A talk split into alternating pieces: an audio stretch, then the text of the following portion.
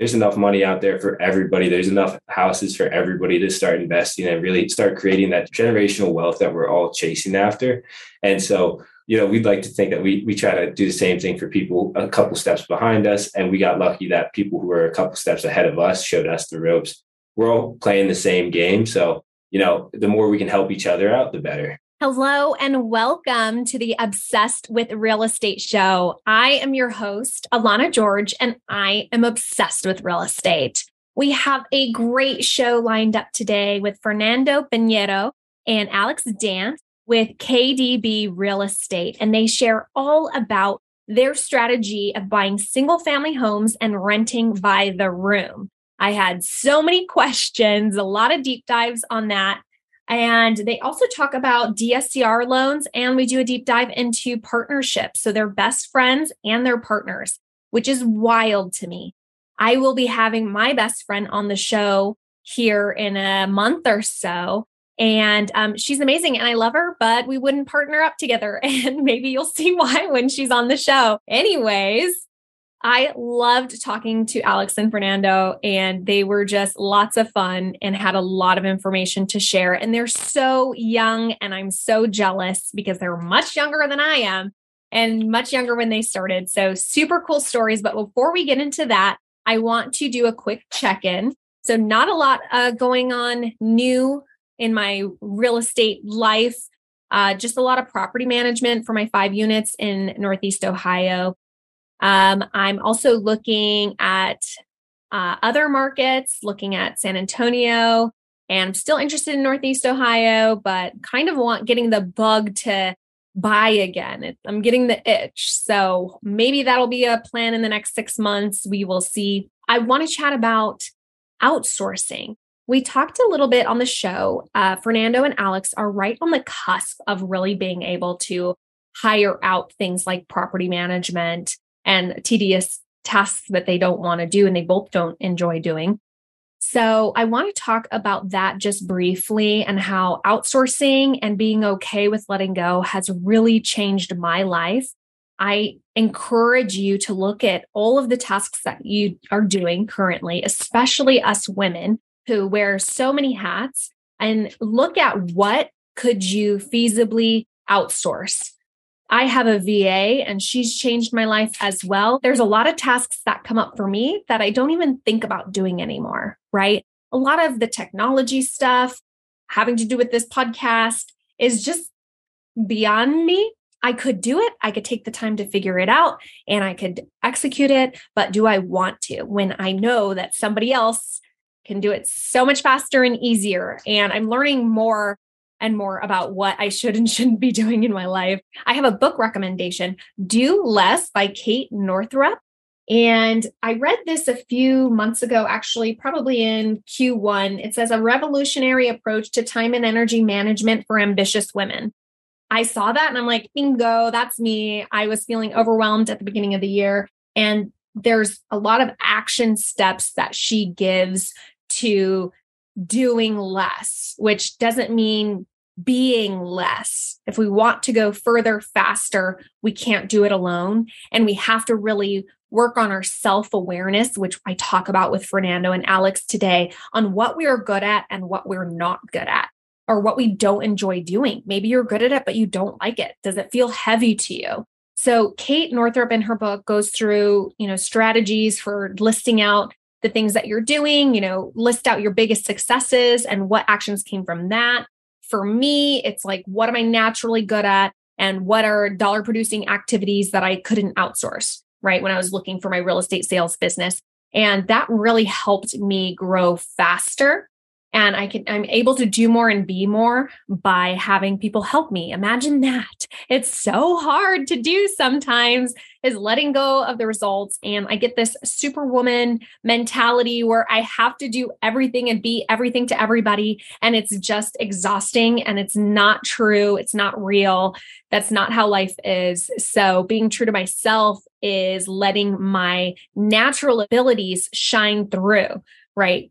I'm good at a handful of things. And if I lean into those hard enough, I can build a whole career and life around those. So, really accepting that. Now, before we hop into our show, another little fun fact is that we actually had an earthquake during the show. And I had an inkling that we were having an earthquake while Alex was talking.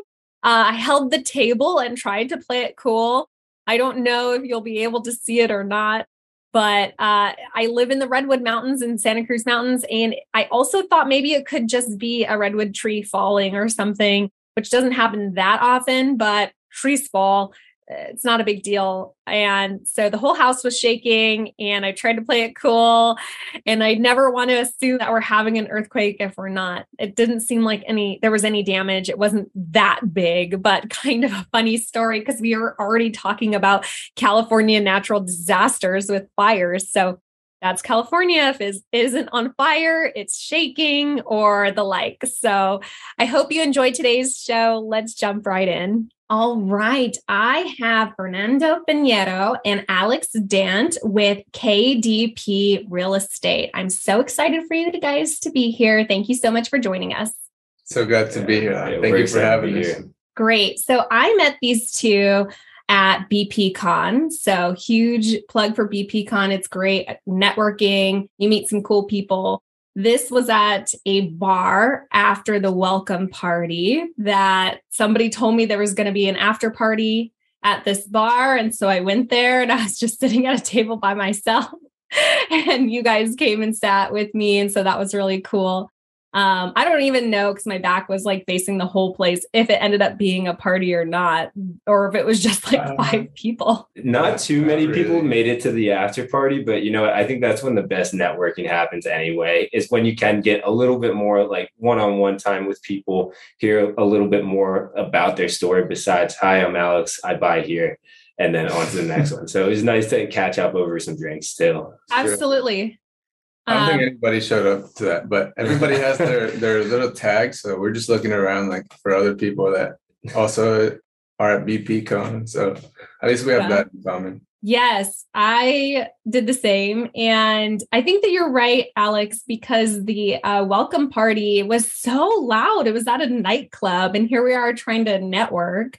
And it was like, hi, I'm Alana. Yeah, my voice so was hard. gone by the first day, and the party was awesome. It was a blast. So thank you again to Bigger Pockets for throwing it. But we were we were all screaming just to hear what each other's name was, and then by the time it came to the next day, I sounded like a toad. Yeah, absolutely. My head was hurting. I wasn't even drinking, but like I felt like I I was going to have a hangover from just like yelling, trying to meet people in this crowded bar or nightclub. I think that was thrown by Aloha Capital. Yeah. Yeah. So thank you to them. That was a really cool party. It was just really loud. And maybe yeah. that comes with age, right?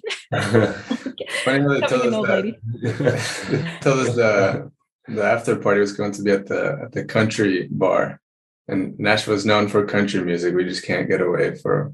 yeah, from yeah, we couldn't get away from it. It was like perfect. That's right up your alley. Exactly. so I'm glad that worked out because I had a good t- time chatting with you, and I felt like your story was really interesting. We kind of dove a little bit deep there. So um, I'd love for you to share a bit of your background uh, and how you two met. Absolutely. From Dominican Republic, lived in Florida for a while, enlisted in the Army. Uh, I got stationed at Fort Campbell in Clarksville, Tennessee. Uh, was in for about five years and started investing at the end of that.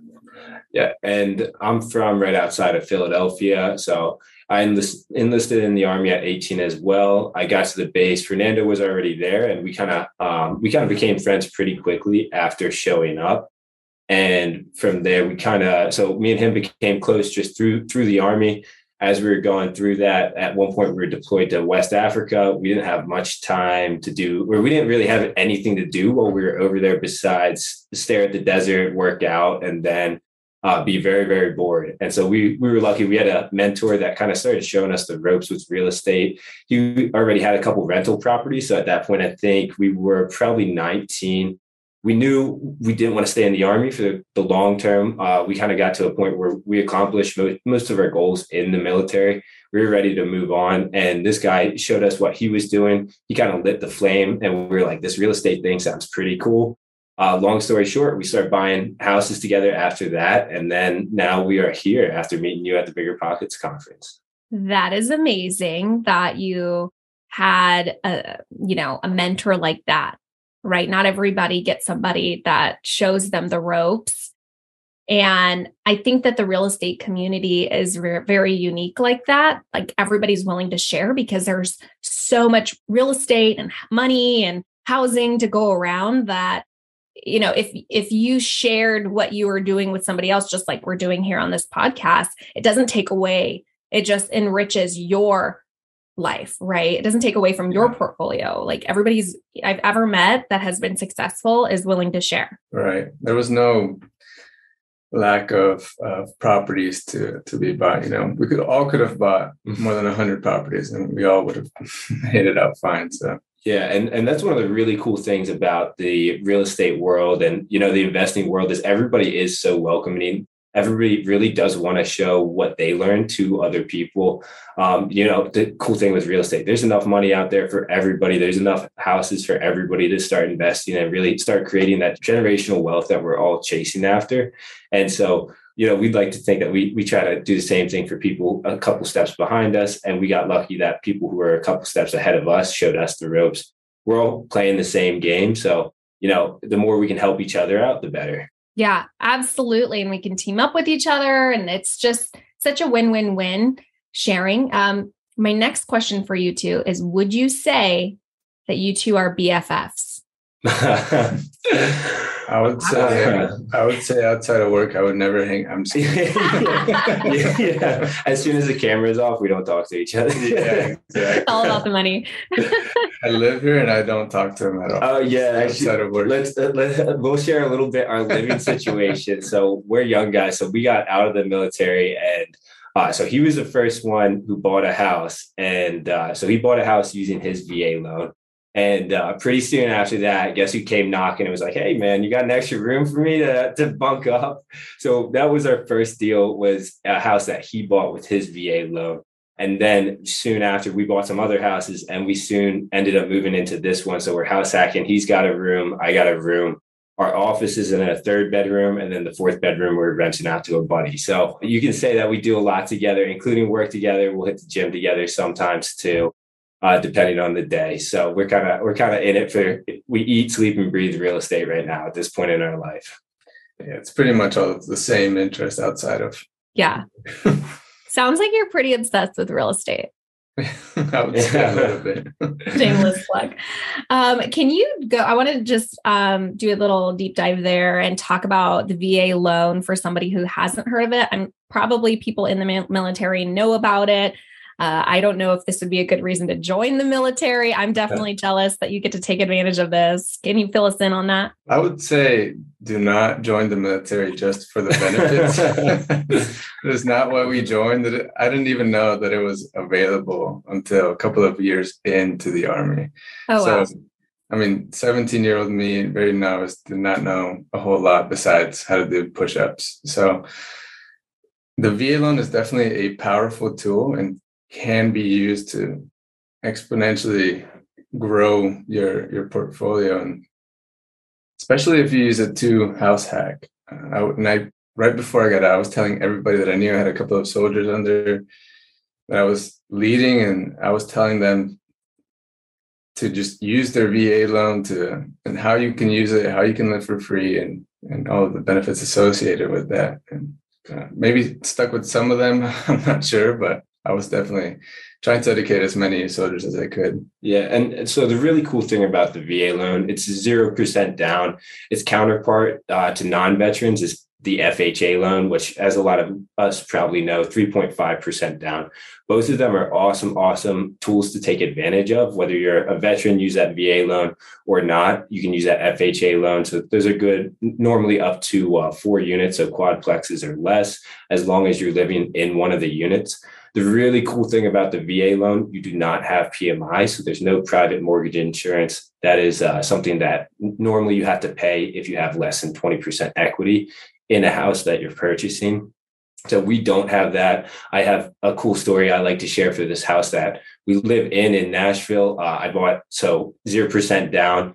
And just because of the seller credits, a few other things, I got paid. I think it was a twelve hundred dollar check at closing, so I got paid to buy a house.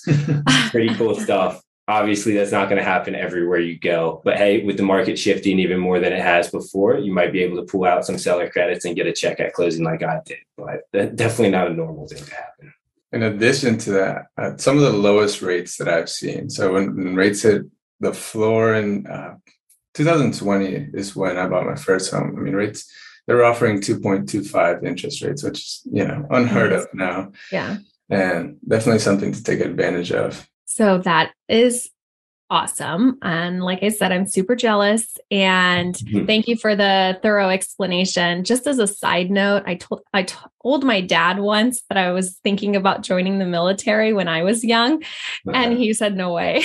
yeah, he just was like, "Nope, no, you're not." yeah, well, there, you go. It's, I love right. the structure of it right the like yeah. you do this you do this you do this and the there's the ranking system so you know you can accelerate and i there was a lot of things that i liked about it but my dad joined at 17 and went to vietnam so he was like yeah, nope. yeah. he probably had a, a, much different point of view than yeah yeah we have for sure for sure um it was i didn't i wasn't saying that because of the va loan i just genuinely did what i was doing with my life anyways okay thank you for explaining that so we talked about how you met and how you were inspired with uh, your mentor to get into investing. You knew you weren't going to be career military people. So tell me about that first deal. So the first deal was in February of 2020 when it was right when I was transitioning out of the military. I had less than a year left and I knew I wanted to get into real estate. And so to take advantage while I had the W 2 income, I started looking for houses and specifically a house that I could house hack in. So, if anybody that doesn't know, we live in, in one of the units and rent out the rest, or live in the house and rent out the bedrooms. Well, the numbers just didn't make sense in Clarksville with quadplexes at the time. I would, yeah, if I moved out, I would have been cash flowing, and I just I couldn't afford to not cash flow. You know, getting ready to transition out of the military and just trying to save as much as possible. So a single family home made the most sense. Uh, four bedroom, two bath. So I would be renting out three of the rooms and that would be covering the mortgage on that property and then some. So I started looking in January and February. We or I closed on the property that was three bedroom, two and a half bath, and we I finished the the basement out and converted that into a room and added a bathroom as well. So three three roommates, and then I was living in the master. Can I ask you because I always hear that like in California we don't really have basements, and um, I hear about people building out the basements. Whenever I tour a home out of this out of state uh, or talk to contractors, they always act like that's really hard to do, like nearly impossible. How hard was that for you, or was it pretty much finished? Like, tell me a little bit more about that, just for my own knowledge. it wasn't finished and the difficulty comes in with with codes and, and regulations so technically right now i can't consider it a bedroom um, because the window is not big enough to be considered uh, a bedroom. It has a small window, and I think it's a four by five or something like that. And I think mm-hmm. uh, could have, has to at least be a five by five window. Mm-hmm. Although it does have multiple exits, which is a main concern in case of a fire. But I would say that the biggest difficulty is finding a basement that has ceilings that are tall enough after you finish it to house somebody. Um, the ceilings in this particular house were, were nine foot, and after we added in some plumbing and, um, false ceiling. It came up to around eight feet. Oh, so perfect. Still, yeah. You know, plenty of room down there. And it had its own, it has its own separate entrance. So that tenant can just go to the back door and not bother any of the tenants upstairs. Yeah. And one of the other concerns as it was getting done was the bathroom. So sometimes you will have issues, issues with uh, plumbing. Uh, you know, if the, depending on how the plumbing's set up, it is tough to get certain toilets and certain setups to run water upstairs. So that's just something you'd have to talk with your GC on. They have different setups for it, and some work better than others. It dep- depends on your budget more than anything. Okay. It sounds like I'm just looking at basements that aren't like tall enough or deep enough. I don't know how you measure that. Yeah. And a lot of the houses that we looked at are like pre 1980s 90s they're only like six or seven foot before they're mm-hmm. finished. So you'll see like on the mls or from a wholesaler like unfinished basement and then you have to crouch to walk around down there if you're over six foot. So it's right. it depends on when the house was built in the area too. Okay. Good to know. Thanks for entertaining me with that one. So uh, what did you learn from that first deal? From that first deal i was way too worried about if everything was going to work out. And I had a spreadsheet that I, I, think I still have it, but everything was down to like the cent of what it would cost to do everything.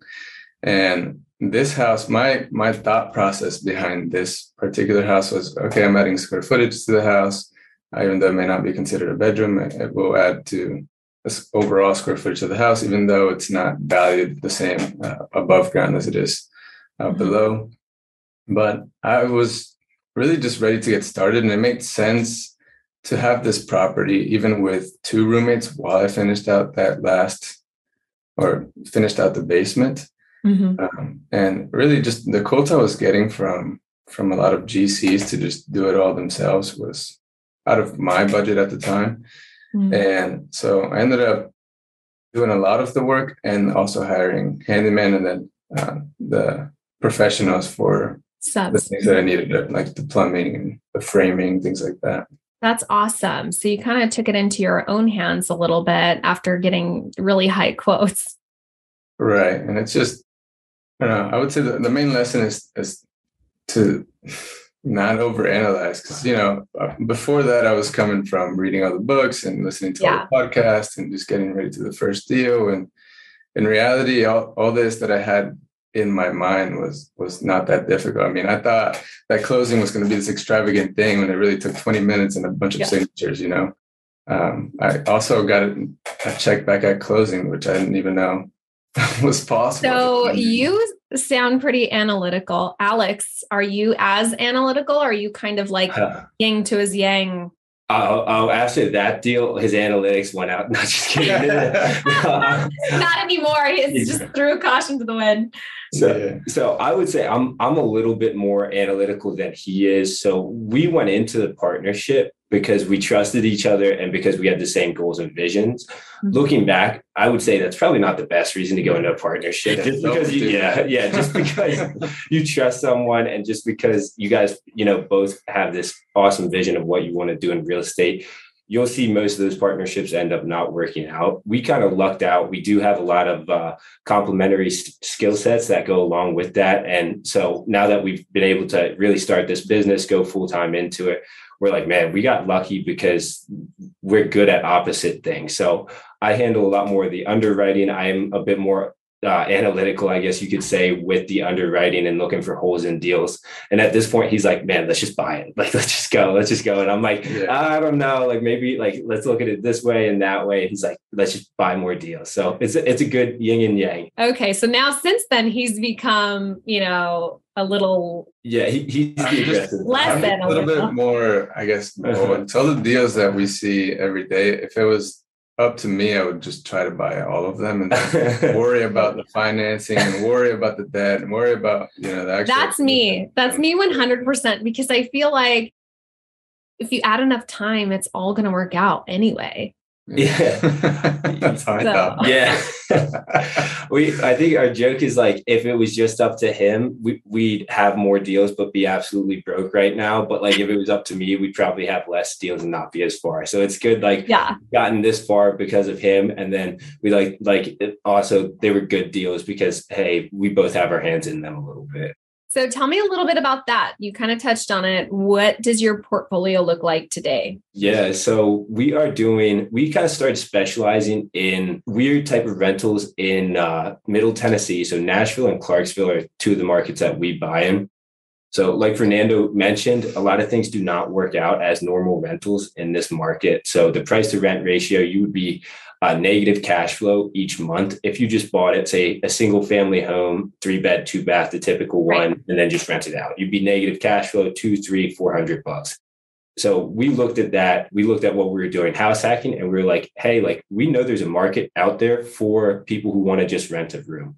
We mm-hmm. were those people. When we were in the military, we did not have the best barrack situation. You know, I spent half a summer without AC. There was a lot of gross stuff, like not clean all the time, black mold everywhere, a lot of not cool stuff going on that we are like, man, if we had a good spot to stay in that was cheap, we'd do it. But we were also yeah. making less than 30K a year at that point in our lives. So we couldn't spend a thousand bucks a month for a one bedroom. Mm-hmm. And so we kind of looked at that in Clarksville, which is right next to uh, Fort Campbell, the Army base. And we're like, hey, let's just try doing this with these houses uh, as uh, less than normal rentals, rent out by the room rentals. So we ended up furnishing the common areas.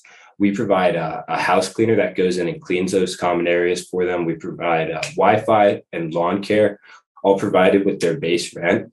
And then these people will move into a room. They'll rent out a room from us for in that area. It's anywhere from 550 all the way up to 750 per room and they have everything they need. They don't have to worry about anything. They have a good place to live, a clean house with some good roommates, and we're able to cash flow on properties. That's and, amazing. Oh yeah, and with with that, so we started doing the same thing in Nashville as well. We just noticed uh, there's a, a need for it here when we started when we bought this house we saw how many people reached out to us about the room and we are like hey we can just start buying houses here in nashville as well. We started buying houses here in nashville. Now we do the same exact thing. Here it's kind of more uh, grad students college students blue collar workers uh, a lot of people in the music industry as well and a lot of people that just want to save some money live close to downtown but don't want to pay you know 1500 to 2000 bucks per month in a studio or one bedroom downtown yeah, that's great. You found, you know, a little loophole there to make it work. That's the great thing about real estate is there are so many options that when people when the sky is falling, you know, rates are going up or markets don't cash flow or this or that, like there's always a way and there's if there's a need, right? So I have multiple questions that came to mind here. Um, how many homes do you own now? So we have seven properties. Amazing and we started uh, i guess in february was when i first started buying and the actual company was formed around june. So we've been investing for a little over a year and some change now. Mm-hmm. and uh, we're now going full time into this. So those are all single family homes that you rent by the room? Yes most we rent out by the room uh, some or we actually just partnered up with a, a halfway house, uh, a company that helps men transitioning out of prison and so we rent the house out to them and they turn around and rent it to their tenant base. Okay. So they kind of sublease it from you. Essentially, they, they just run their company out, out of that house. So they have a whole schedule that they go through with these guys and help them, you know, find work and get up on their feet. Uh, they just need a temporary housing while they transition back into the real world. Okay. That's pretty cool and it's still cash flows. So you're doing yeah. good and making money from it. That's amazing. Right. The, the main thing with, with that one is although rent by the room does definitely work and it is our main strategy, uh, doing something like this is a little bit more passive for us and just allows us to scale a little bit faster because I mean, we see it as a win-win. We're helping them and, and finding a house that suits their needs and they take care of the whole property. So with this particular house, we're not providing any of the furnishing, taking care of utilities, lawn care. They do all. Okay, so, that's cool. Yeah. And these guys are willing to pay. Companies like this are willing to pay a little bit higher than market rate because a lot of landlords are afraid to, you know, do a lease mm-hmm. with them. They're afraid that something's going to happen to their house. Exactly. They think it's more of a liability to us. We see it and we're like, this is a win win win because hey, they get a place that they can grow their business with. We get another cash flowing asset and we have to do less work with this house because whether they have one person in it or seven people in it, they're still paying us the same amount of rent. And so we don't have to worry about putting people in there. A lot of these people are, we've been doing a lot more outreach to companies like this, and some of them are willing to sign longer than one year leases. Some of them are government backed programs as well. So it's mm-hmm. almost a guaranteed paycheck coming in compared to other rentals. That is amazing. And I love that. What are some challenges that you're currently facing with what you're doing with renting by the room, with growing, you know, exponentially in this year plus? So, with interest rates rising and with so in the last year, houses appreciated just past where we like to buy them. We could still make the numbers work. And then houses kind of started to settle. So, we might see it coming down a little bit, which would help us. But as the interest rates rose, our numbers shifted a lot. So, it was tough. It's tough for us even though we do cash flow so much more with these compared to normal rentals, it's tough for us to hit our normal uh, metrics that we like to hit. So we normally get around 20, if not higher, percent ROI on these houses for what we're putting into it. And we're not really able to hit that anymore. It's it's kind of tough for us to make these houses work where they used to. And we just like to see a good buffer zone because you, you do have a higher risk of vacancy with these houses although we're signing 12 month leases with our tenants, it's just something that we always keep in mind that, hey, these things are going to take a little bit longer to lease up because it's four units instead of one. Of course, the house might have a little bit more wear and tear, but we haven't had too much issues with that, knock on wood, so far.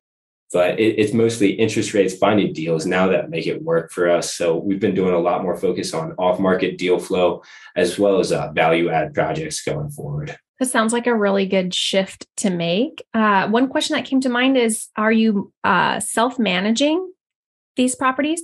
Yes. Yes. We're, we're managing in house mm-hmm. as of right Okay. Now. What kind of issues come up with tenants? Do you ever have? Because this, you know, I've talked to this strategy, uh, talked to a lot of people about this strategy. And the number one thing that people say is like, oh, it must be a headache dealing with that many tenants, that many leases. What if they don't get along? Right? Do you find that that's an issue? So all this comes down to to vetting the tenant properly before they get into the house.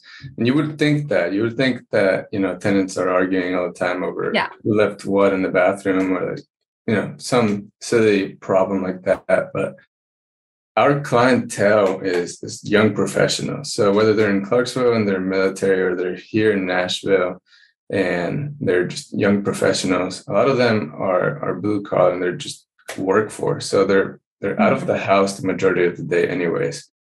Uh, when they are in the house, it really it, it comes down to us vetting them before they come in. So we do background and credit check on everybody, and there's a interview process. So we show them the property and just make sure that what they like to do. This is the time that we take to to get to know them a little bit. So we mm-hmm. we understand what they like to do maybe on their off time you know if they're musicians are they going to be playing their music late night mm-hmm. so some of these things we mitigate through uh, one labeling the cabinets in the houses so every room has their own uh, space and, and, nobody's fighting about who has what uh, if there are four or more tenants in a room you know we might have to put another refrigerator in the house and, and that'll take care of of that issue. Uh, mm-hmm. we just tell them to keep the furnished areas clean and the shared bathrooms clean, just to clean up after themselves. And even though we do send in cleaners once a month, it's not to say that you know they can just trash the house because they know cleaners are coming in. No, we'd still tell them to to clean up after themselves. But as far as you know, drama between roommates, that hasn't really happened just because everybody just is looking for one a cheaper place to stay and just just works all day. So Right. Who has time to fight? Yeah. Yeah. And yeah. a lot of these guys or girls just end up becoming friends after they've been in the house for six months, you know. they'll have like barbecues outside of the house and just bring friends over, you know. We can't really limit or control that. We're not there all the time. So, you know, as long yeah. as nobody's complaining, then then you know more power to them. Yeah.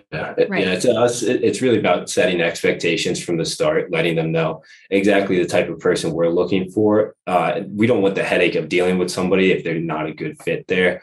We don't want that on our other tenants as well. It's going to make it less likely for them to renew their lease if we put somebody in there that's not a good fit. It's gonna you know i'm, I'm sure everybody's had that college roommate that maybe roommate after college that was a dirty bird or something like that. It just it drives you crazy. So uh, that's our biggest focus is just vetting them from the start, setting those expectations, and like you mentioned, getting rid of those friction points in the houses. You know, we we don't really check to see if they're using the cupboards that they're supposed to be using, but it's it's there for them so that they can use it. So that that gets rid of that question hey whose stuff is supposed to go there where if they're using each other's cupboards as long as they're fine with it we don't care these are grown adults and we just expect them to act accordingly when it comes to that stuff and we let them know hey you know, we're not your counselor. Like we should not know about drama going on in the house unless it's breaking the lease. And if it's breaking the law, then you call the police. And, you know, like I said, these, yeah. these are grown adults. So there's not too much of an issue with that. That's good. It sounds like you have enough systems in place, right, to to prevent anything like that from happening. I love the the cabinets and the idea of having everyone's separate stuff and having the cleaners come in. That really just alleviates some of those friction points, like you said. So, is that something that you learned from your mentor or just from doing? I would say mainly from doing. I mean, mm-hmm. we lived in the first uh, quote unquote investment uh, net, and at the time, that those were just the points that we saw we needed to mitigate. So, I mean, when you have three people sharing one bathroom, you know, somebody's going to complain about who cleaned up after themselves or not, or yeah, left everything in the sink. And so these are just things that we ex- tell them and what we expect from the beginning. And, you mm-hmm. know, after they're in, it's up to them to comply. Very cool. Very cool. I love that. I kind of want to touch on, and we we didn't really prepare for this, but are there any challenges of partnering with your best friend? I want to know. I couldn't partner with my best friend. I am too much of a control oriented person. My best friend, also investor, real estate agent, she is her brain works differently than mine, and I don't like that. Yeah. so we can never partner up. Um, but I love her. So, what challenges, you know, do you face as you know, not starting a fight here, but there has to be something that you guys return routinely uh, argue about or disagree on what is it? You, you want to go first? Uh, yeah, yeah. Where, where do I start? Um, uh, so glad you asked. Yeah, where's my list? So we we uh, going back to setting expectations. I mean, we've gone down the list multiple times of jobs, who does what, um, who, and we we talk about constantly like what I'm good at versus what what he's good at, what he likes doing, what I, I like doing. So I think we do run into some some friction points here or there, but it's it's almost always when we hit points like that, we're just talking about it and communicating and being like, "Hey, I hate doing this. You hate doing this. At some point, we're definitely going to hire this out." Property management, we both hate it. We we hate it. we're like, man, like this sucks. Like we have to answer our phone constantly. Like we forget to do. Like like we always. That's a tough one for us right now. And it's mm-hmm. I wouldn't mm-hmm. even say it's because we're butting heads. It's just something that, hey, we're excited to pass on one day, which is a cool thing about, you know, entrepreneurship is you can grow to pass on all the things that you don't like doing or you're not good at. And mm-hmm. at the end of the day, like I feel lucky to have him as a partner because of the things that he's so great at. So if any, oh. yeah, if, if anything, it's I would encourage people to just if you are looking at a partnership, just make sure you go over everything that you expect from it and make sure you go over your, your strengths and your weaknesses and you're extremely honest with each other about that. I think we the three are time money skills. If you have the same three why would you be partners? For us like this we kind of dug into those deeper of of those skills of the time of the money and it's like why be partners with somebody who's good at the same things as you at some point you can just you know you won't need them or you won't need each right. other so this just a constant communication with ourselves as far as a list of things i don't i'll let you take the list if you thought of anything i would say well one there has to be uh, enough trust you know with each other like in the very beginning yeah. i'm not telling everybody to do this but we were like hey we're all in we like joined not joined bank accounts but in our in our business account we contributed around the same of, of what we both had into this. Grant, we we already had that trust from our time in the army. Like right. he had right. my bank information, and I never I never thought about it twice. I would like he would ask me for it. Yeah, I would say that's where, where, where that stemmed. I mean, yeah. Yeah, I'm sure in the military, like there's a lot of trust. You're literally potentially going into combat zones and trusting each other with your lives. Um, I would imagine that that would exactly. build that trust pretty fast. And I would yes. say, I mean, that's where where it's definitely stemmed, and it's definitely uh, grown since then. And in the beginning, at least right now, you know, we both have to wear a lot of hats in the business. Mm-hmm. But even in in those hats, there's definitely things that he's good at, definitely things that I'm uh, good at, and you know, we don't try to mix those. So even though we did start kind of doing it all, uh, now it's the partnership is more more aligned with what our interest in and what we're good at. So Yeah. Right now, he's he's handling most of acquisitions. We still decide on whether we want to offer on a property or not. So, you know, he's skimming through it, and then when, once one hits the table and that we're, we're ready to go on, you know, we both decide on it. Um, I'm more handling asset management and just the product. So, uh, a lot of handling the tenants, contractors, um, vendors, things like mm-hmm. that, and actually, you know, systematizing the the the business plan. And I think that's where where I come in. Mm-hmm. And eventually, you know, there'll be roles that we hire out and just things we don't like to do. But right now, it's just both staying in our own lane, so we're not really butting heads ever. Yeah, yeah, and we we made a, a, an Excel sheet at one point with every single thing we do in the business, and I color coded it. So it's like both is this color, blue's this color, red's, red's him, blue's me. And it was too early on that it was like every single thing we both had to do because we were both working full-time jobs. So like it wasn't, it wasn't real like we were just doing things out of necessity to grow, right? It, yeah. It's very, very different when you're working a full time job. You're just doing things to grow. Sometimes you can't be that specific with, hey, what am I good at versus what you're good at. Sometimes I had to do things I felt like I was bad at, but it's just part of the grind of growing. I still do. And I know he still does too. Don't let him cut the grass. yeah, yeah, yeah. That's right.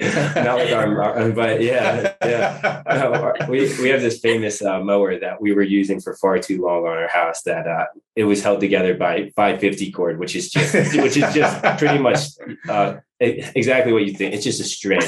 So we had a mower that we would refuse to get rid of. Uh, we still have it. Yeah, we still we. Oh my gosh. We hired we hired that out now, but uh, yeah. So it, it really funny. was just hey. Sometimes you have to do what you don't like to, as long as you constantly communicate about what you are and are not good at. I, that's helped us a lot moving moving forward and as we've grown. So I hear a lot of communication out of both of you, which is great. Um, not sitting on issues is how I interpret communication. Um, and self awareness, right? Is like you said, knowing what you're good at, knowing what you're bad at.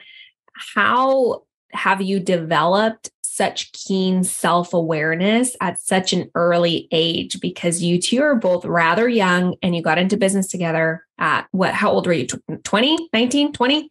Or was that when you were in the military? 20? I think we were 20. 20. So normally 20 year olds do not have that kind of self awareness of knowing what they're good at, knowing what they're bad at, or just knowing who they are and what they like. Is there anything specific that got you there to have this self awareness? I think it's definitely just thinking in terms of scale and and and in a bigger picture, right? Because even though we're starting this company now, we're we're trying to implement all of the systems now so that it can run itself at some point and we can just you know hire out pretty much everything right you know at mm-hmm. some point we don't want to be hands on in this business. And this is why we started in the first place right? And everybody's chasing that that dream. Mm-hmm. but if i think just having a bigger picture and, and starting now kind of going from there and, and then backtracking to how we're going to get there. And mm-hmm. then and then and that's where the goals come in. And then lead or I guess allowing our our roles within that right? So just thinking bigger working backwards from there, putting systems in, in place to get there, and then just keep doing the everyday yeah. task. And we live in a great day and age where all the knowledge to grow, to do whatever you want to do, for us, it's build a real estate business. All the knowledge is out there. So those guys that are doing $100 million deals that own $100 million of real estate, they're putting all this content out there for people like me and Fernando, for people like you, for anybody that wants to start doing anything to learn from. So you don't have to make the same mistakes, the same growing pains as people once did. You can just go online. You know, we're constantly learning. If it's not a football or baseball game on, then we have a YouTube video on about, you know, one of these, whether it be Alex Hormozi, whether it be the BiggerPockets guys, whether it be, you know, the countless other people in real estate or business that we're trying to learn from those people so that we don't have to make those those mistakes early on and you know we're pretty much just doing what everybody's telling us to do that's already done it. So there's a lot of knowledge out there, but I mean, like, how did you gain this knowledge about yourself? Do you just naturally know what you're good at? I think it just by doing really we, we gained that. You're like this feels good. This doesn't feel good. Clearly, I don't know how to cut grass. No. yeah, yeah. Making Yeah. a mental list. You know, do the task and then rate yourself. Do the Well, task. we, oh, you know, we we are we're very honest with each other. You know, coming from the background that we did, you didn't have to ever sugarcoat anything. Um, oh, good. So that's You can that's say, something- Fernando, you suck at this. Yeah, yeah, we've said that to each other multiple times. So, so Yeah. about different things. So I think that's one of the things that you know we don't have, we don't feel like we need to sugarcoat things with each other. So I think that helps out out a lot. Um, yeah, absolutely. just- I'll give you a, a real example. So, uh, part of the Yeah. business that that he works with uh, the most is talking to wholesalers. Now, a lot of wholesalers are, are good at their job, some are not. Um, I would just much rather not be on the phone with them all day looking for deals. He is a talker and can be on these calls all day long. I can't do it. I would just much rather him do it. He has the patience for it and and can do it, right? I'm more direct to the point, you know, hey, did this get done? Yes or no? Let's move forward with it. yeah, yeah, So exactly. that's just like a Exactly. s- small example, but you know, noticing that early on Yeah. in in these stages, you know, we're just Yeah. And even uh, one that I have is say he, like, if I had to hop on a computer and just stare at a screen and get locked up going through our, the account accounting things that we still do ourselves or certain, uh, certain things that we still do ourselves that are very concentrated work. That's not stuff that I'm always the best at. So granted, Mhm. sometimes I do have to still do that type of things, but I'm also, I'm also like, thank God he's here to handle a lot, most of this stuff for us as we're going through. I love that. I love that. So it sounds like a pretty good match. I would love to hear now a little brag on yourselves. It's not easy to toot our own horn sometimes. And so tell me, each of you or combined, what's something you are especially proud of yourself for? in real estate. Anything, anything. oh, in anything? I wasn't prepared. Anything. No, okay, yeah. I wasn't prepared for anything. and it could be real estate. It could be anything. Re- Really, if you could do like a one-handed push-up or a good golf game, that could I don't know. I, I'll, I'll say I had I had knee surgery at 21 and ACL MCL tear and uh, just got a brand new one picked it off the shelf brand new knee. So after that, I want to say nine months after that I, I hit a, a front squat PR and that was like a huge deal to me which why couldn't I do that with my old knee I don't know but this new knee I got is is amazing so, You robot knees. So good job on that. You recovered plus yeah. plus some. That's amazing. I would be proud of myself too. Alex. I think, and I think he's being modest. He hit he hit three fifteen front squat for like five or something, or three something one day after having a torn ACL like seven months prior, which was ridiculous. And then I think he benched three fifteen that same week. So it, this dude, this dude's super strong. Uh, I'm always very jealous, which is why we don't work out together most of the Yeah. time. 'cause I just get insecure when I'm lifting with them. But um, I also had surgery, so probably Yeah. why I. Yeah, there you go. whatever they gave, gave you after that surgery worked out for you. But I'm going to stick to real estate with mine. I'm going to go with the first deal that we used with uh, the first time we used somebody else's money for a deal. Uh, we were very nervous going into that one. And it's something you hear about a lot about, hey, use an investor's money, use somebody else's money, whether it be BRRRR or long-term rentals. We did it with a long-term rental. We uh, built a relationship with somebody that was also in the real estate world, showed them the returns that we were getting, asked them if they wanted to partner up with us. Uh, and we were getting, you know, just because of this weird method that we were doing, everybody was like rent out by the room, looking at us crazy. And then when we got a chance to sit down with them, show it the numbers that we were going to be able to produce, we were able to get a deal done with him and uh, we were able to give him e- even higher returns than he expected. So for us that was that was a good bit ago now but it was a pretty big moment for us because I we realized hey we really can scale this thing helping other people out grow their wealth as we grow our own at the same time. Coming from the army we were enlisted. So like i mentioned earlier we were making less than 30k a year we nickel and dimed our way through it when we realized, hey, we want to get into this real estate thing, but our own money was only going to take us so far uh, with that. And so we were able to do a few deals ourselves.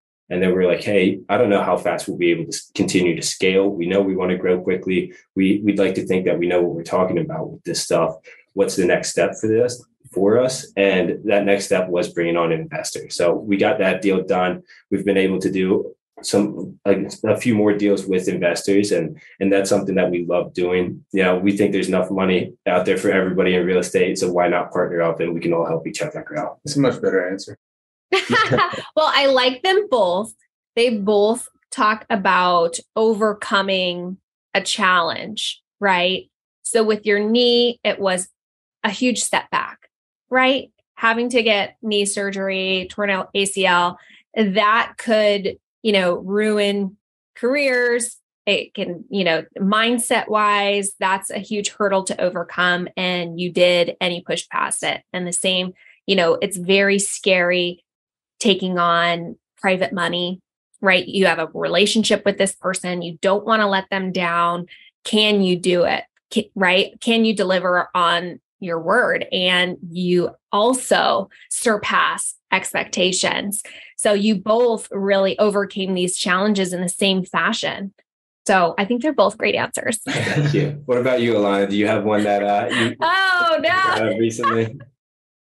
um. Wow. Uh. I didn't expect to answer that. Like, yeah, surprise questions. I know. I'm really having to go through this. You know, semi real estate, semi not. Um, 2020 was a really hard year to get through. And the fact that I'm like still alive is like huge because that year in January, we closed on our first out of state investment. And I spent all of our savings on that because I was so mm. committed to doing it. And, you know, at that time when I got into contract, it was probably November, December. Like COVID 19 wasn't really a thing, and nor do I watch the news. So I, it's like it wasn't like even on our radar, right? And California, was it? no. no, I live under a rock in the mountains, clearly. I'd heard a rumor about it, but you know, um, that Christmas before that, my grandpa went into the hospital. Then we closed on our house and signed le- a lease for my husband's new business that he was starting that January, two weeks. So all of the money went to that, to, to the investment. We signed a lease for my husband's business. Two weeks after that, I had our first baby. And I was trying to manage a flip, nurse the, this child round the clock, and help my husband with his business because I'm not very paperworky but he's even less paperwork. Oh no! so there are so many permits involved uh, with having a motorcycle shop as well as selling propane, and and we had a U-Haul dealership that was attached with it. So it was all like so much new at the same time. I ended up losing both my grandparents that year. And a fire came through our entire neighborhood, and we were evacuated for two months. And so what? our house did not burn down, but all of my neighbors did. Wow. And just getting through that year, I don't even know how.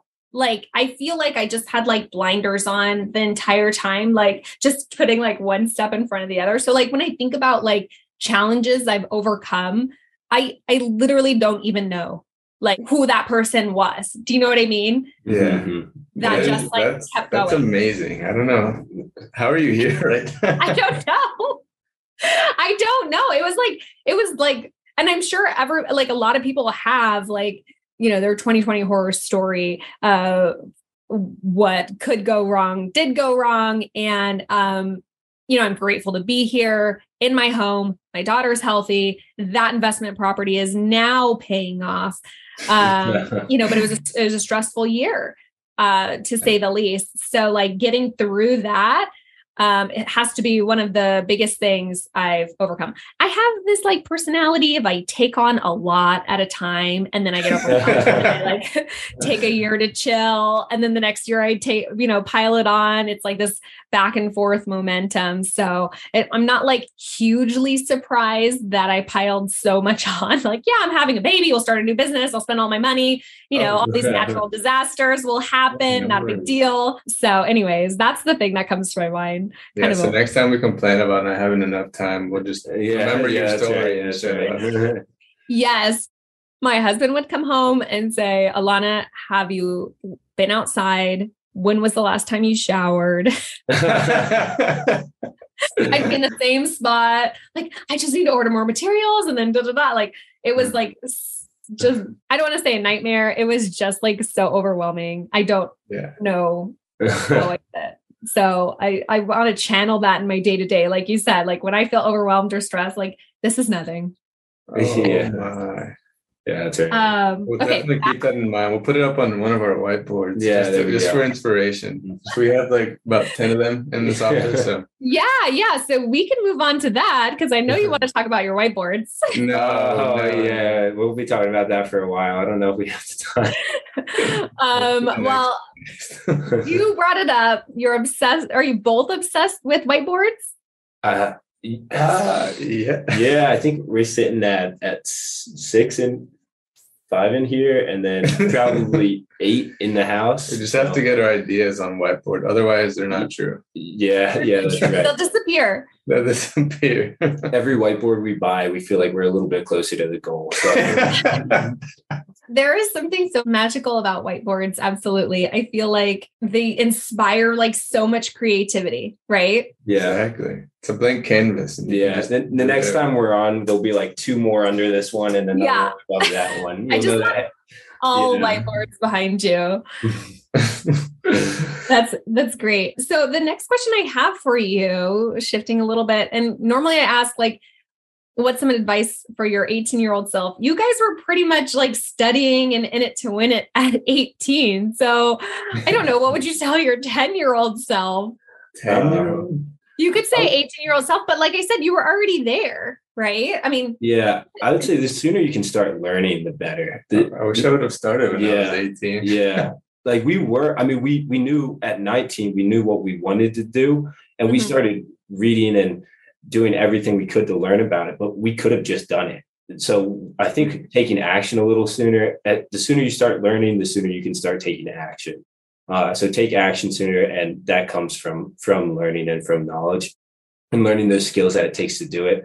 Not having the you know analysis paralysis that everybody talks about, and just hopping into it. Because looking back, we definitely could have done it sooner. Uh, hindsight's always twenty twenty, but hey, if you're that person who's you know a young entrepreneur, young investor, young younger than what people say you should be doing whatever you want to do like mm-hmm. whatever that age is just start doing it and as long as you have the knowledge to do it people will take you seriously um, once they start seeing you doing some deals they'll take you seriously and they'll realize that you're for real so just start taking action right and i would say even just starting out there were some obstacles that i made out to be bigger than they actually mm-hmm. were for yeah. example um, the bank wanted to see that I, w- I was going to have a steady income, whether I left the army or not. And all that that took, so that that could have I could have not done the deal right there and then, right? right. The officer was like, "Hey, we don't like we need something to prove this." And I was like, "Oh, I don't know if I'm getting out or not. Like, I might stay in. I might extend the year." et cetera, et cetera. And at the time, I had like nine months left in the army, and I, I didn't know if I was going to to reenlist. And all it took was a letter from my commander at the time saying that, hey, I'm able to reenlist. Sign commander. I, don't remember his name now. Um, I presented that to my loan officer. He was like, all right, good to go. I was like, what? And that was probably a couple of weeks, maybe a month of me just battling, like, oh, now I can't do this deal. And, and then just took way longer than it should have just because of that. And there's always something you can do to get around. And I'm not saying, you know, break any laws or regulations. No, mortgage fraud. We're right, not right. mortgage fraud. Yeah. But I mean, the commander didn't even, I wrote the letter, signed it his name, and just took it to his office. And he's like, cool. Signed it, and I was on my way. That is so awesome that you were able to go around that and at such a you know and I, I, say again i emphasize at such a young age because you know at my first attempt i was 24 and the first no that i got i was like well guess i'll have to wait right? Mm-hmm. I didn't right. have this like everything is figure outable mindset. I didn't have any mentors or you know, BiggerPockets or any kind of podcast or, or really education. I read Rich Dad Poor Dad, and I'm like, here we go. exactly. And, and um, obstacles and, are going to come, right? Like any stage of, of your business. And I'm sure, you know, now when we get to 20 houses, there's going to be something that's limiting us from reaching 40 and et cetera, and et cetera. Right. Like something else. First, right. Yeah. The first year was our debt to income was way too way too high. But we were just looking at at mortgage lenders. Incomes of the DSCR loan doesn't care about that. Mm, yeah. right. So there's always something that we could Oh, do. I'm going to dive into that. So you've gotten a DSCR loan, a debt service coverage ratio loan. Yes. Is yeah. that for a purchase or a refi? That was for one of the one of the rentals. Okay, yeah. for a purchase. Yes, for the purchase. Yeah. So, can you explain how that differs from a residential for our listeners? Yes. So, if if we are just looking to buy a a home and just put it under a name and just go to a traditional a lender who would usually uh, turn around and sell their loan to Fannie or, or Freddie, mm-hmm. um, they would have to comply under under their their laws regulations. And usually, one of one of the items that they look at is uh, debt to income ratio, right? Mm-hmm. And the banks look at that or base that off of your your two years of tax returns, right? Well, at the time I was making thirty thousand, less than thirty thousand in the army, and we couldn't use the rental income to offset the expenses from a new purchase, right? So based off of that, I, I, we wouldn't qualify for that type of loan. Yeah, a lot of these lenders are very specific. They want to see your rental income on your tax returns for two years. Some are more specific, less specific, but that was the one that was holding us um, was our rental. Even though our debt to income, including the rental income, it, it was good, but without them counting that rental income, it just looked like we had, you know, a million and a half in debt or what, whatever we were at at that point. Right. So there are lenders out there that offer what's called DSCR loan, or you could even go a commercial loan on a residential property. But this one in specific, now each one might have their own requirements, but um, the debt service coverage ratio just had to be a, a one. So literally, the the market rent had to cover the the principal, interest, taxes, insurance by one dollar to qualify for that loan. Then they look at our business plan. Then they look at um, our credit score and the rest of our portfolio. But you know what we're making off of a, a W two at the time wasn't really a consideration to them because they knew we were using this as an investment property, and as long as we can cover their note, then they were okay with it.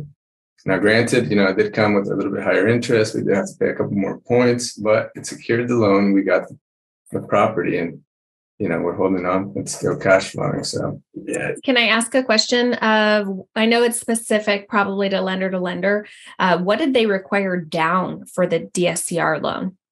This one was 20% okay not bad because most commercial that i have found is at least 25 to 30% yeah. And most are but there, there are still some that will do uh, 20% uh, we, have even found a commercial lender, not particularly DSCR loan, but a commercial lender that would give us a loan on a residential property at 85% loan to value. So we only wow. 15% down. And that was just last month that we got that. So people who are saying, oh, the market's changing, like lenders aren't giving what they used to, just ask more people mm-hmm. because they are out there. We we've seen DSCR loans still in this high sixes too. So wow. that's that's still very competitive with what's going on.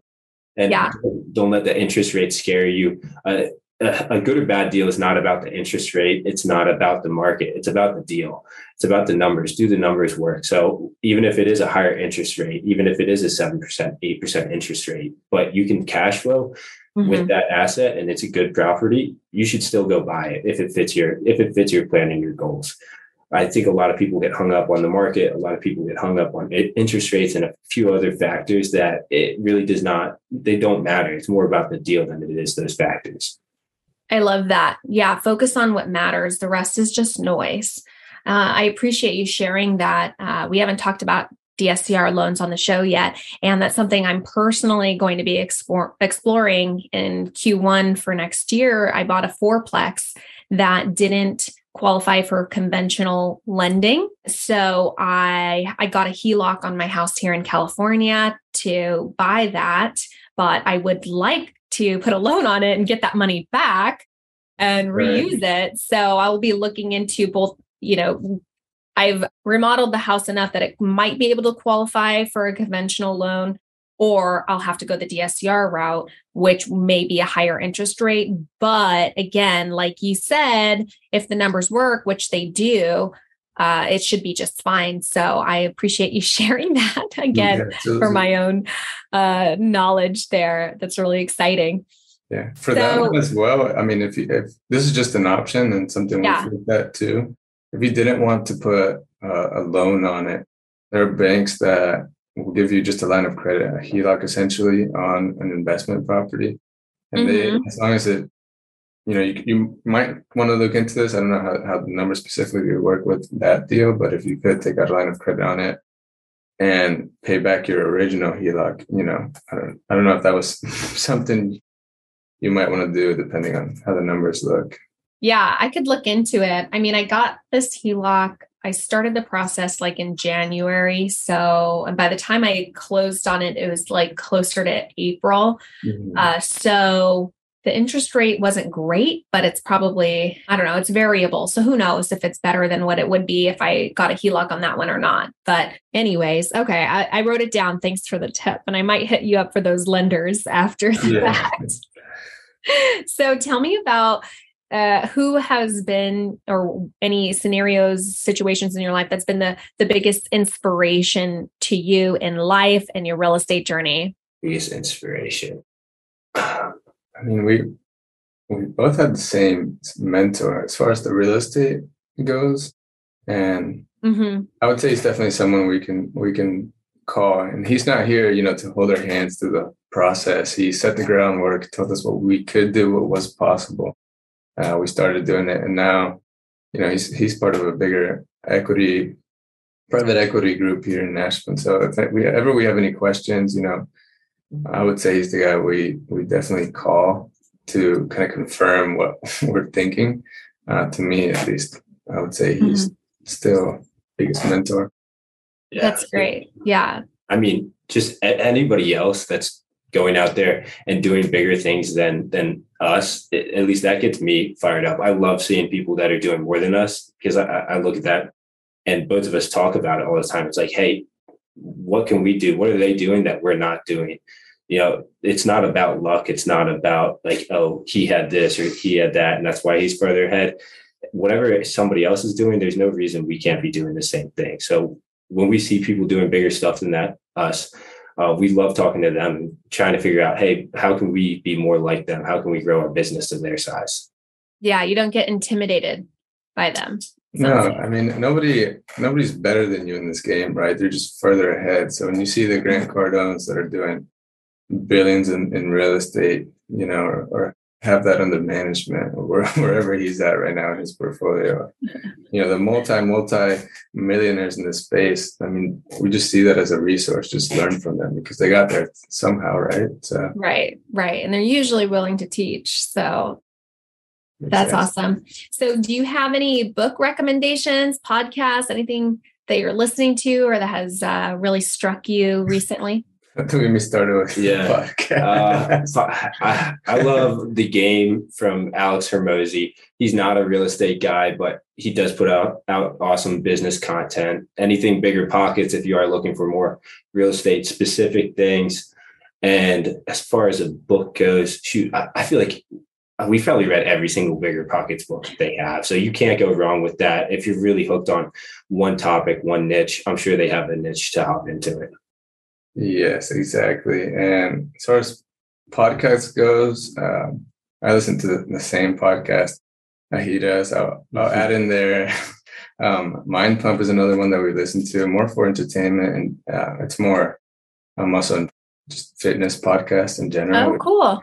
A big part of, of my life, I'd say. As far as books go, I mean, it's I've definitely realized this as I've read more and more books. It's not really so much about how many books you read, but what you gain from them. So you know, I would say like a majority of people I started with Rich Dad Poor Dad, and then it kind of went from there. You know, this trickled on. Uh, but I just take notes from each of those books and make sure that I'm actually implementing them mm-hmm. into the business um, and seeing how we can actually use what what they're teaching. You know, because I would say even if you use audiobooks or actually read them, you know, you can just go through them and then probably forget the next month about what you just read.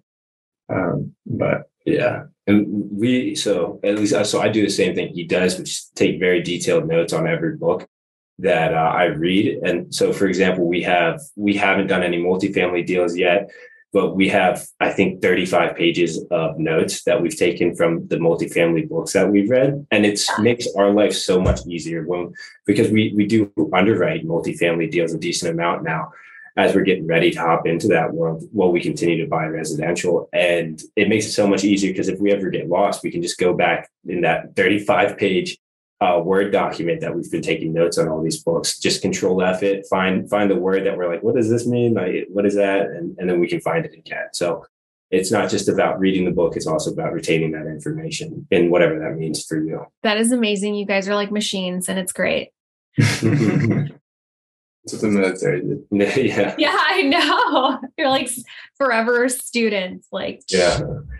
Uh, yeah, I also put hot sauce on everything because of the army. So not all because the food was so bad. Yeah, yes, yeah, it was tough. Yeah, actually, tough. yeah, the, yeah. So we got a lot of Cholula and a lot of Frank's Red in the house. Yeah, yeah. Th- I would think that you'd get sick of it after. No, no, how funny. Yeah it's just uh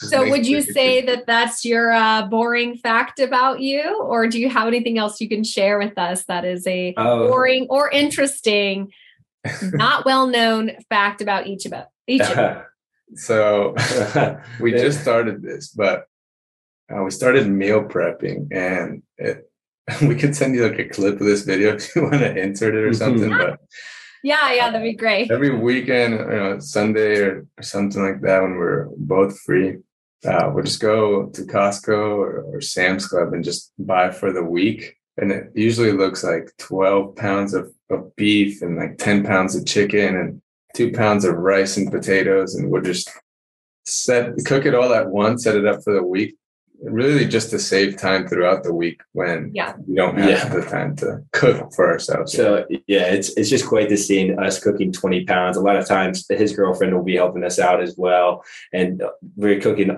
twenty pounds of meat at once. We have three separate griddles at the house now. Oh my gosh!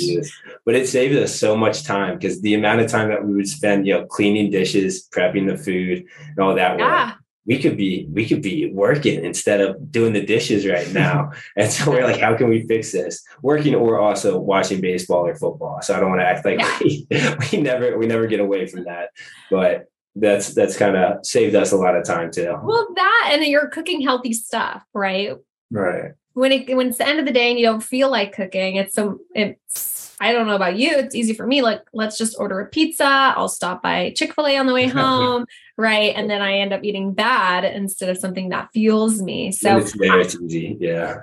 Yeah. I think that's a great idea. Last year, when I was having the busiest real estate year of my life, um, as far as my real estate sales business, I had found a company that did meal prep for me. Mm-hmm. Right so that I didn't actually have to do it because Sundays were for open houses, you know. So there was like no downtime to actually prep. So it was, I mean, I, I don't remember. It ended up coming out to like 10 bucks a plate, which wasn't crazy. I just picked them all up on a Monday and whatever they made, I ate, right? For we had for dinner for the rest of the week. And we just mm-hmm. microwaved it and it was amazing. And so just like having those, like there's the whole there's like so much that goes into meal planning right there's Right. coming up Yeah. with the ideas there's the shopping right Yeah. and then there's the cooking like there's Yeah. so much with the execution that i think that And the It- worst part, the dishes afterwards. the dishes the dishes afterwards. The worst. life hack just leave them in there long enough and your husband will do them Yeah. Exactly. I just wait till, till my girlfriend comes up. yeah. terrible Yeah, so, uh, somebody keeps putting them away. I haven't figured out who it is yet. But you just keep doing it why fix it if it's not It's broken also the, the same meal for us, lunch and dinner for the rest of the week. And you know, we're okay with that. So, so some people i'm that okay might- with that I am okay with that. I used to like when I was like single and renting a room, I would eat oatmeal and green tea like for dinner. yeah. It was just like the same thing all the time. Like I, I don't have like this palette that needs to change, but this is probably just TMI. But my husband, he needs like something different. If he had chicken for lunch, he can't have chicken for dinner. If he had chicken yesterday for dinner, he can't have chicken tonight for dinner. It's like so crazy, like the different palettes or what we're accustomed to. It's just uh so trying to make that match because I I, can eat the same thing. yeah, if you if you started putting hot sauce on everything, I think you could eat the same thing every day. Yeah, you can, you can vary. You can go Cholula one day, Frank's for dinner, Louisiana. Louisiana. Oh yeah. Mhm. Okay. Maybe So throw the barbecue in there. Oh, answer yeah. is I just need to buy a bunch of different hot sauces. Really, that's what Yes. you need. Yes, or just start cooking so poorly that he has to put something on it to stay polite and just leave hot sauce there. Because that way he doesn't have to say, he'll be like, man, I can either say something, start a fight, or just start putting hot sauce. Next thing you know, he's addicted. Yeah. Okay. Okay. I think th- I'm so glad that we met today so that I could solve this problem yeah, real estate investors, army vets, marriage counselors, we do it Yeah, all. We do it all. It's a one-stop shop. Yeah, that's right. Mhm. Speaking of which, well, what's next for you two besides marriage counseling? Um, what's next for your business, for yourselves? So we're going to continue buying residential properties. We really love the niche that we're in right now, and we think we can do a lot in Middle Tennessee. So we're going to continue that side. And one of the big factors we're focusing on is working with other groups such as the Halfway House. There's a lot of other programs out there that we like them for the reasons we brought up earlier, as well as the fact that they're helping people. Uh, so we're going to continue doing those, that, and buying houses in Middle Tennessee. Right. And these groups, I mean, they're really group homes, but they can be, vary from anything, anything from assisted living to just outpatient um, care teams or, or, you know, cancer treatments, like people that don't necessarily need to stay in hospitals, but can uh, just live in a home with help of, of, you know, a nurse or something like that. We're digging into this. is very new to us. So uh, we're still discovering what's out there. Yeah, it sounds like there's a lot of options, and you've found that there's a need for these homes or these groups to find a home, right? Most definitely Yeah, there is. yeah. We just need to to network with the right people really to to get into these groups. But Okay, so if anybody's listening Yeah. and that is your business and you're looking for a place, hit up these guys, see if they have a place that you can rent. Do you have a goal as far as how many homes in the next year or anything concrete like that? Do you have a whiteboard for it? I should ask specifically. there you go. Yeah. there we go. There you go. I knew it. We we'd like to hit uh we'd like to hit I think it's just over 20 homes uh by mid midpoint next year. Uh at that point More homes. more, more yeah. So 20 more homes. hmm and with that we we will be transitioning into getting into some commercial deals as we're going into that. We kind of want to make sure we're not overextending ourselves and we continue to set up the right systems in place so that hmm we don't go in too many directions at once.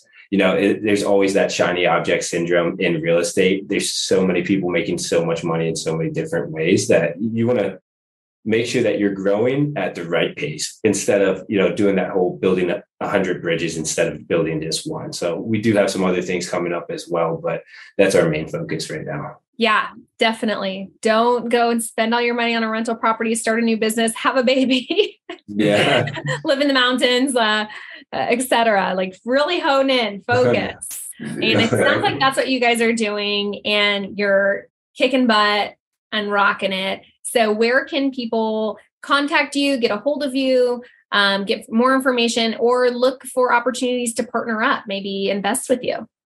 Um, they can check out our website at www.kdpreal-estate.com. And then, and then at least the business uh, social medias and links will be on there. At least for our personal, I mean, mine is my Instagram handle is f f pineyro f p i n e y r o underscore, and then you can find I mean everything we're doing through there as well. And my Instagram's Alex underscore Dant. That's D A N T. And feel free to reach out to us if you have any questions at all. We love talking to people that are just getting started, talking about what we do. Also, you know, if you were looking to invest with us, partner up on projects, we love partnering up with other investors. Awesome. And you've been posting some really great stuff, Alex. So good job on that. Nice. I follow. the reels were tough to figure out, but I think I finally got a handle on them. I think you've got it. They are. I've been having a lot of glitches lately. Um, and so that's slowing down my progress, but I'll, I'll figure it out. Um, thank you so much, both of you, for coming on the show today and sharing all of your knowledge. This has been really eye opening.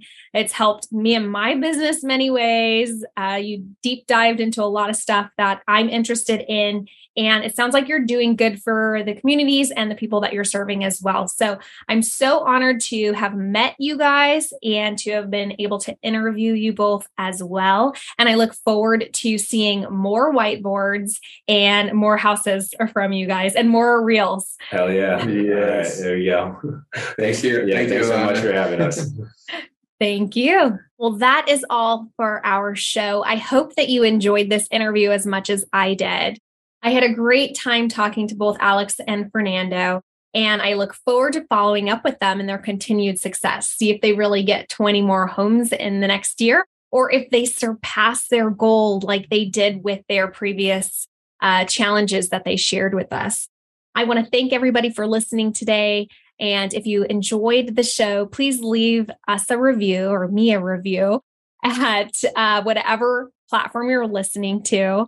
Feel free to also reach out to me if you have any ideas for topics, you want to be on the show, you just want to say hi. You can do so at our website, obsessedwithrealestateshow.com, as well as I'm on Instagram at Alana George underscore real estate, same on TikTok. And if you're looking to invest with me on any, future syndication offerings, you can go to clearconnectioncapital.com. Thanks again for listening or watching, and uh, stay tuned for the next show. We have a lot of great guests lined up, and I can't wait. Thanks again. Bye bye.